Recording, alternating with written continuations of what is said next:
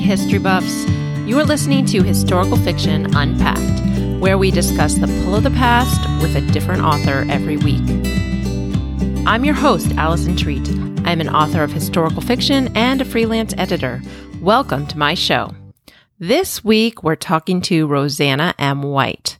She's a prolific writer of historical Christian fiction. She's written 25 books. She also works at Whitefire Publishing. She's an editor. She designs book covers and she homeschools her children. Now, I have to mention here that in spite of all of these things that Roseanna is doing, she's also extremely generous with um, new writer or other writers who might need her advice. She's given me advice and given me time that I just wouldn't expect from someone who's so busy doing so many things and so successful at it. Her latest book is releasing September 8th. It's titled A Portrait of Loyalty, and it's the final book in her Codebreakers series. When I sat down to talk to Roseanna, we hit on a few of her different series and also what her purpose is in writing historical fiction, the theme of this latest book, A Portrait of Loyalty, and um, kind of a lot about her research process also. It's a really interesting conversation, and I think you're going to enjoy it. So let's get to it. Roseanna, welcome to Historical Fiction Unpacked. Your latest book, A Portrait of Loyalty, is releasing September 8th. Can you what can you tell me about this book? Well, it's about um, we have a hero who was a Russian cryptographer, and then when the October Revolution happened, he had to flee Russia and ended up in England working for Room 40, um, which is what the whole series has been about Room 40, the code breakers in England during World War One. And then our heroine is actually a photography expert who has been recruited by the Admiralty to create false photographs and just um, to process all the film coming in from the field. And so they, they end up meeting, of course, and um, offer each other very unique ways of helping each other see the world. Um, at one point, our hero Zivon, it, he kind of notices that she helps him see beauty in a world that he thought was just descended into total chaos, and he helps her see patterns in the world. So it, it's it's just really fun to explore the way that they help each other balance everything out but this is all against the backdrop of World War One. It's the close of the war, the last few months of the war. War we have, you know, huge um, air raids.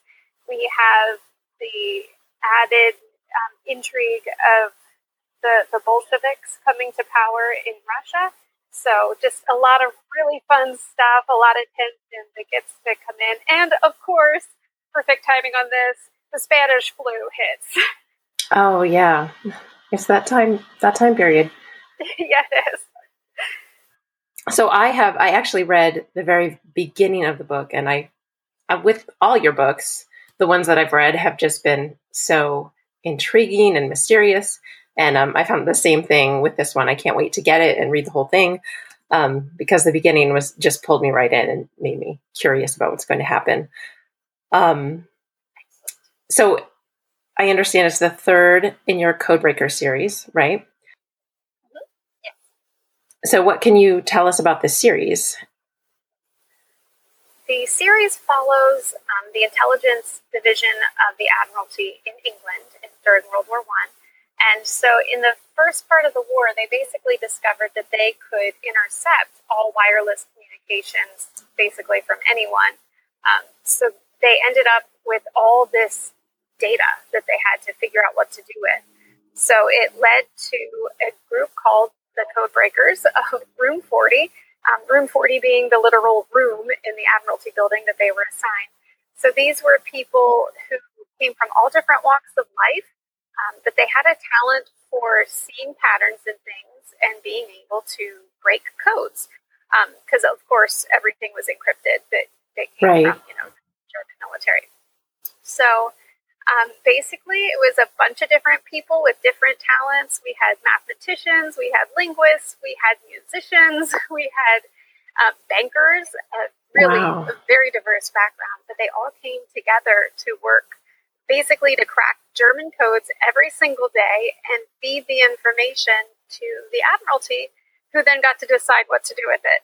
So um, the World War II counterpart, Bletchley Park, is much better known, but it was founded by the people from Room 40. They they um, made a cryptography school after World War One that trained all the people that they then recruited for Bletchley Park in World War II.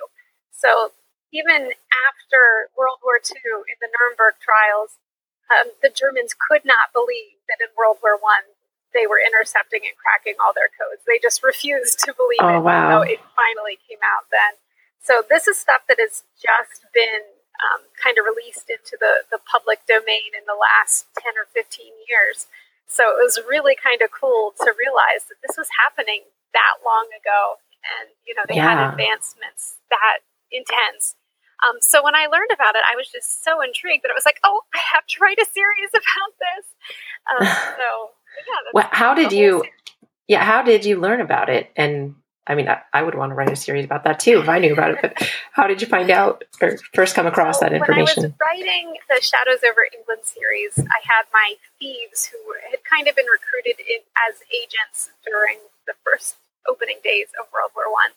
So mm-hmm. when I was mm-hmm. looking up, you know, intelligence during World War One, I came across this information and it was just so intriguing. I had to learn more. So I started buying books and reading them. And um, you get hints of it in uh, books two and three in the Shadows over England series.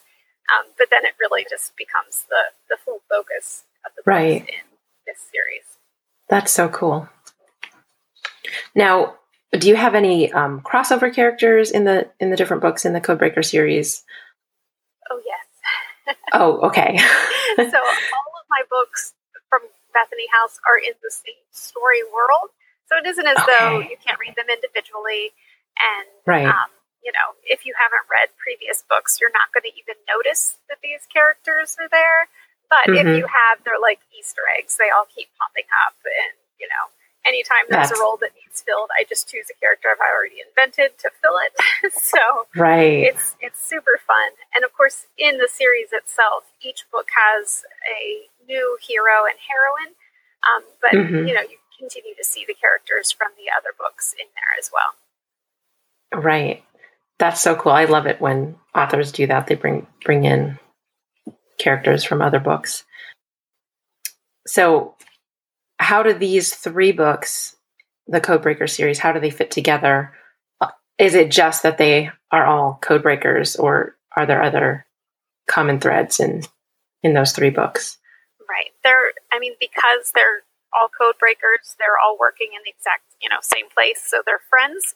Um, so we do have that continuing okay. thread of you know they have helped each other, and generally, what I do is introduce the characters for the next book in you know the previous current whatever book. So um, my hero in book two was a, a big secondary character in the second half of book one and i did something similar yeah. you know in book two i introduced the characters that then become the main characters in book three. Okay that's cool.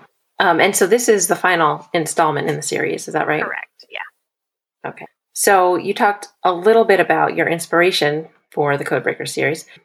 What about this particular book? Did it start with the character that you, you introduced in the second book, or how did you get the idea for this plot? When I was doing the research for the whole series, I read this book called um, Blinker Hall Spy Master. Uh, Admiral Hall was the one in charge of Room 40. So when I read this at the start of the series, I just kind of took notes on anything that sounded interesting. And I was mm-hmm. really intrigued by two mentions. Um, one was a very brief mention of a fake photograph that led to the end of the war, like it was a, a major part in the end of hostilities. And I went, oh, you know, people who were you know, photoshopping before Photoshop. I wonder who this was and how they did it. So that was my inspiration for Lily. Um, but okay. then the the Russian cryptographer is actually based on a true story. Um, I did fictionalize him, gave him a new name, and took some liberties with his personal history. but it is Right. based on a true a true fellow named Ernst Fetterlein, who was the head of Russian cryptography and fled Russia, came to England, and ended up not only working for Room 40 but founding Bletchley Park. So it was just too intriguing not to use. Yeah. So I, I just kind of kept those in my back pocket and knew I would use them in book three. So Okay, cool. So what drew you to this particular time period? I I think you have a lot of books set in this time period. So I do now, yeah. Hilariously, I knew nothing about World War One, nothing about the Edwardian period um, until you know when Downton Abbey got huge years ago. right. My agent actually said, "Hey, everyone's wanting Edwardian fiction. Do you have anything?" And I didn't, but I had a Victorian that I could rewrite. Um, so okay. I had not even watched Downton Abbey at that point in time. I sat down and binged the first season just kind of as research. You know, lovely Right. to get to call that research. Thinking, what do these people want? Um, Best job so ever. That's how I ended up with The Lost Heiress and that series. Okay. And that I- series started in 1910 and went through 1913. Yeah, I read The Lost Heiress and I loved it. So Yeah, thank you. Well, that I realized that that series left me months before the start of World War One. So it's like, oh well, huh, maybe I should just start paying attention to that. right. So yeah, so I just kind of kept going forward chronologically, and uh, Mhm. went all the way through the end of the war here with the um, a portrait of loyalty, and then we decided that was enough war. so my next series is going to go back to 1906, and I get to uh, just focus on fun stuff and not not any battles and air raids for a while. That's good. Can you tell us any more about your next series or just that it's set in 1906? Sure, it's um, Secrets of the Isles is what the series title is called, and book one is The Nature of a Lady. Um, so it's about a, a young lady. She's the sister of an earl, um, but she's a, a naturalist, so she's interested in biology, both you know flora and fauna, and Mhm. ends up going to the Isles of Scilly for the summer. These are a group of islands, twenty-five-ish miles off the coast of Cornwall. Beautiful, beautiful islands. And um, so there she stumbles into some mistaken identity issues, and we have um, hunts for pirate treasure because the Isles of Scilly were a big pirate stronghold through the years. And um, we have a hero who is actually the, the vicar at um, the main church on one of the islands, but Okay. also a, a botanist. And um, he has Oh, a, a local rival, so we have all that fun stuff. It, it was super fun. I had a blast writing it. and are you interested in naturalism or botany or those things too? Is No, no? no. Um, my my mother in law is. We live right down the, the driveway from her, and as a homeschool mom, I've had to teach it, which is fun. But I Right. have no particular passion for it. But much like with all my characters, they get to be interested in things that I have nothing to do with personally. yeah. You get to live different lives through them, right? Right. Yeah. I just experience their interest vicariously. hmm So, um, all these books set in England or around England, have you traveled to those locations? I did get to once, yeah. Um, for it was actually for our 15th anniversary. My husband and I decided we would take a big trip, and we took our kids with us because you know we can't go to England without the kids. so very romantic, right? Um, Right. So we went. This was actually um, when the Shadows over England series was in edits still, and Okay. um, I was actually there when the third book in the Ladies of the Manor series released. Um, So Mhm. we went to the places where book three in the Ladies of the Manor series and book one in the Shadows over England series were set. So we went to the Cotswolds, then we went down to Cornwall and just kind of got to explore. And I realized all the things I had done wrong. Like I didn't have nearly enough sheep in these books. It was just wrong. And I had far too many trees in Cornwall, so I had to go in and edit some of the trees out. Um, but yeah, it was awesome to get to, to visit there. And we had hoped Yeah. to get to, to visit the Scillies, the, the Isles of Scilly, before this next book um, comes out. But then, you know, global pandemic, everything shuts down. The islands I know. in. So So it's like, okay, YouTube tours it is. Right. It's hard to get into Europe right now from the US. That's yeah, we had to cancel a trip as well. So it's a Yep. Yep. It's a bummer, but what do you do? Right. Hopefully in the future yeah. open up again. what else what other kinds of things do you do for research? I mean, reading, but can you tell us a little bit about what the research process was like sure. for you? Um, there, there is obviously a lot of reading. I usually start by getting books from the library and seeing which ones I actually like and then buying them. Um, mm-hmm. I also do a lot of, of YouTube research because uh, I found that if I can watch a video of something, it's it's a lot better for me than just looking at still pictures or reading descriptions of it. So right. I like to take YouTube tours of anywhere that I'm writing about.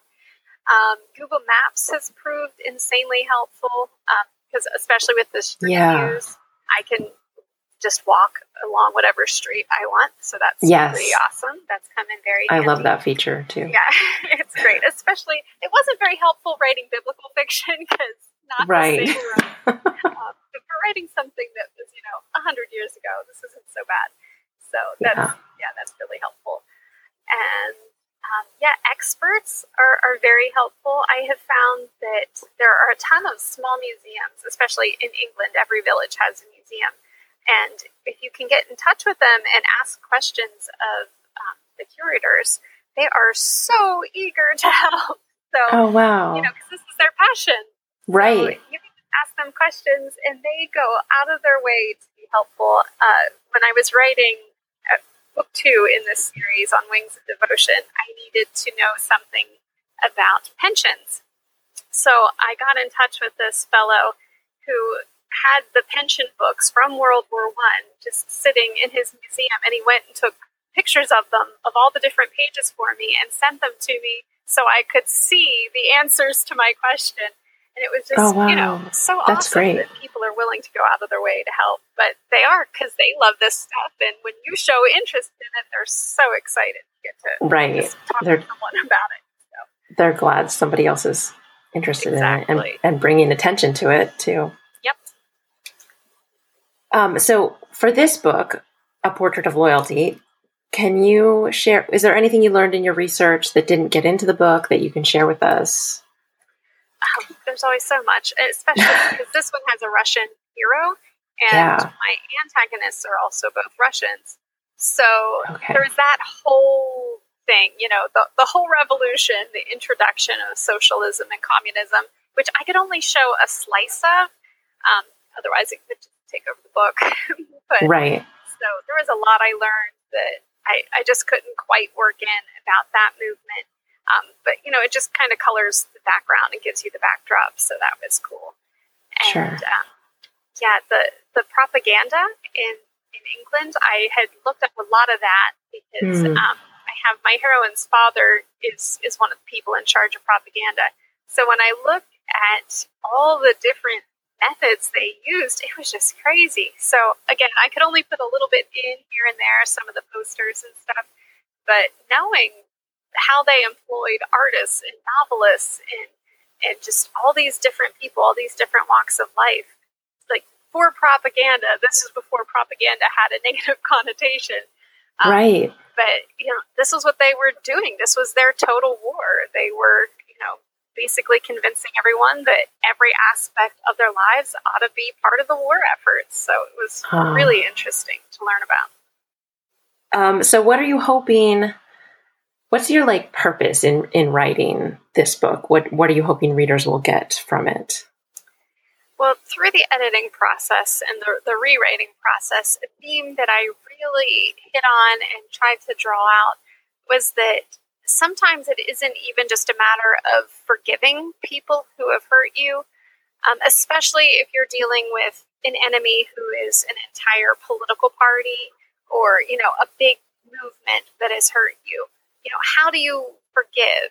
And it becomes more a question even of not just forgiving them, but how do you want salvation for the souls of the people who have hurt you above mm. justice for yourself? So that's a question that Zivon has to ask a lot, and uh, yeah, it's his big his big thing to wrestle with in the book. And um, Lily then then has to deal with some things from the Spanish flu and her own past that, that come up too. So, you know, it just kind of begs the question of how do you how do you fight a movement? You know, what do you do when an enemy seems so huge? It's not just, you know, a neighbor or a friend or a family member who hurt you, but this entire group of people. Um, so yeah, so big big question. We like to tackle big questions. Right. That's good. That's great. What would you say your purpose is in writing historical fiction? Why why do you write it? But it's always been my passion. I've just always been so intrigued by history, and mm-hmm. um, can't help but see stories in all the history I learn.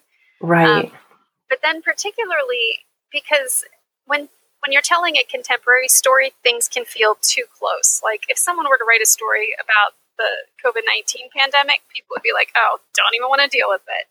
Um, right. But when we take that step away and you're looking back at history, you, you can have just enough distance that you can absorb the lessons in it without feeling like someone's slapping you in the face.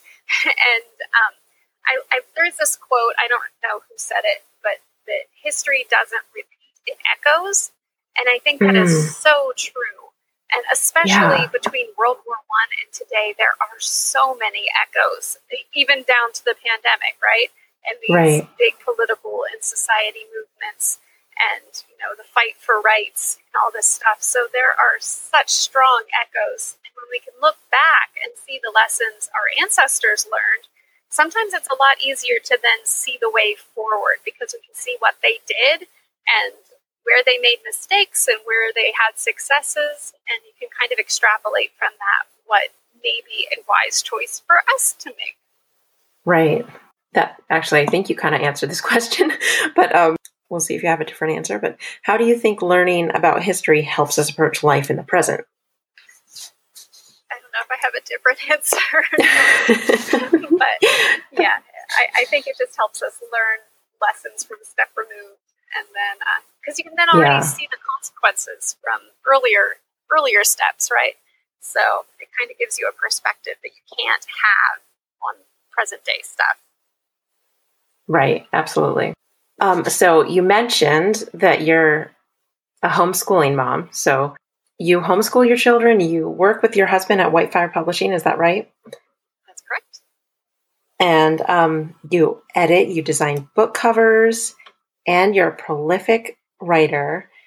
Am I correct in saying that you've written 20? Is this your 24th book published?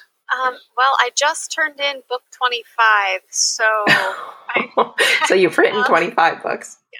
So, how do you fit? You probably get this question a lot, but how do you fit everything in? What is your life like every day? I, I neglect the housework. That's my secret. Um, so basically, it, the the actual secret is um, scheduling and prioritizing. So mm-hmm. while I am a terribly disorganized person, again, if you look at my house, um, I am fairly organized with my time, and there are times that are, are sacred. I like to say so. First thing in the morning, from five thirty to seven thirty, is sacred writing time. That's what I do. Uh, okay. Get up, during this time, you can come out to the kitchen where I'm working, but you're not supposed to talk to me. they still do.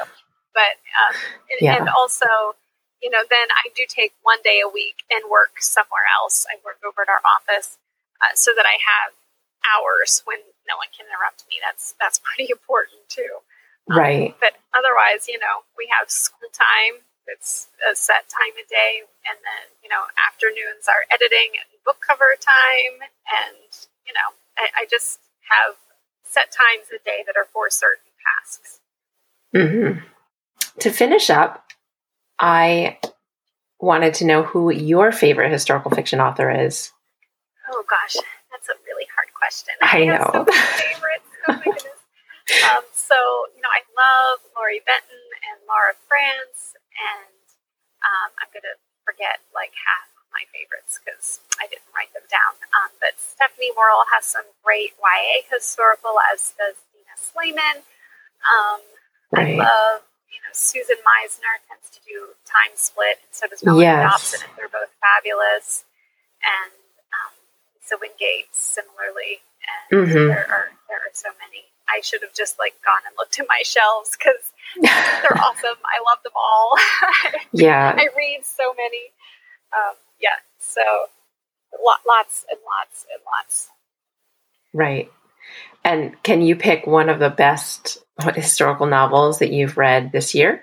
I, I might have to vote for, for Jocelyn Green's new series. Um, I, we read Veiled in Smoke with my book club, and then I actually got to read um, book two, Shadows of the White City, for endorsement, um, and they were both nice. fabulous. So that, I, was, that was really awesome. I have her, her books on my TBR, and I I need to get to them. yeah, I've heard good things. Yeah, she's pretty awesome. And then I also just read, I'm, I'm behind the times, I read Camille Idie's The Memoir of Johnny Devine just a couple weeks ago, and it was just amazing. So very, very worthy of all the good press that got when it came out. Nice. Okay. Okay. Well, this is was a great conversation. I'm excited to read your new book. I want to catch up on all the Codebreakers books now. Make sure I read that whole series. Uh, but where can listeners buy that book, or where can they find you online? You can get my books pretty much anywhere. Um, they're, they're occasionally even in real stores if you have a real awesome. Which High Towns is not. Um, but you can also buy um, signed copies directly from me at roseannamwhite.com. Um, just go to slash shop or click the shop tab, and I have all my books um, available there. You can get them signed. So obviously, I encourage you to go to my store. Of course. and you can get in touch with me through my website or just at roseanna at rosanawhite.com or through Facebook or Twitter or Instagram. I'm everywhere. I'm very easy to get in touch with. Good. Okay, Roseanna, thank you so much for joining me today. And um, I'm sure everybody's excited to read your new book and check out your other fiction if they haven't already. Thank you so much for having me. It was fun. So there you have it, guys. Episode one is in the books. I hope you enjoyed that conversation as much as I did. I love talking to Roseanna. I just wanted to mention a few things in this outro about um, our conversation. She mentioned a quote, and I looked it up to find out who actually said it. So the quote is History rarely repeats itself, but its echoes never go away. That quote is attributed to Tariq Ali. He's a British political activist, writer, journalist, historian, and filmmaker. Another thing I wanted to clarify is something I mentioned in this episode that I know I'm going to say in other episodes in the future, and that is TBR. Um, that's just short for to be read. When, if you're on Goodreads, which I'm sure many of you are, you have a list of books that you want to read and lots of people just use TBR as shorthand for that list. Hey, if you enjoyed this podcast, it would be great if you could hit subscribe to Historical Fiction Unpacked and also leave a rating and review. That would help me out a lot. So, guys, if you want to find me online, I'm at alisontreat.com. That's Alison with one L, A L I S O N T R E A T dot com. And you guys, while you're there, make sure you sign up for my newsletter where you will learn not just what's happening with the podcast, but also what's going on with my writing. And you can kind of just keep updated on things there. I don't send out a newsletter very often. It's usually once a month. So guys, thanks for listening today and keep reading historical fiction. You know, George Santayana might disagree a little bit with Tariq Ali. He said those who cannot remember the past are condemned to repeat it.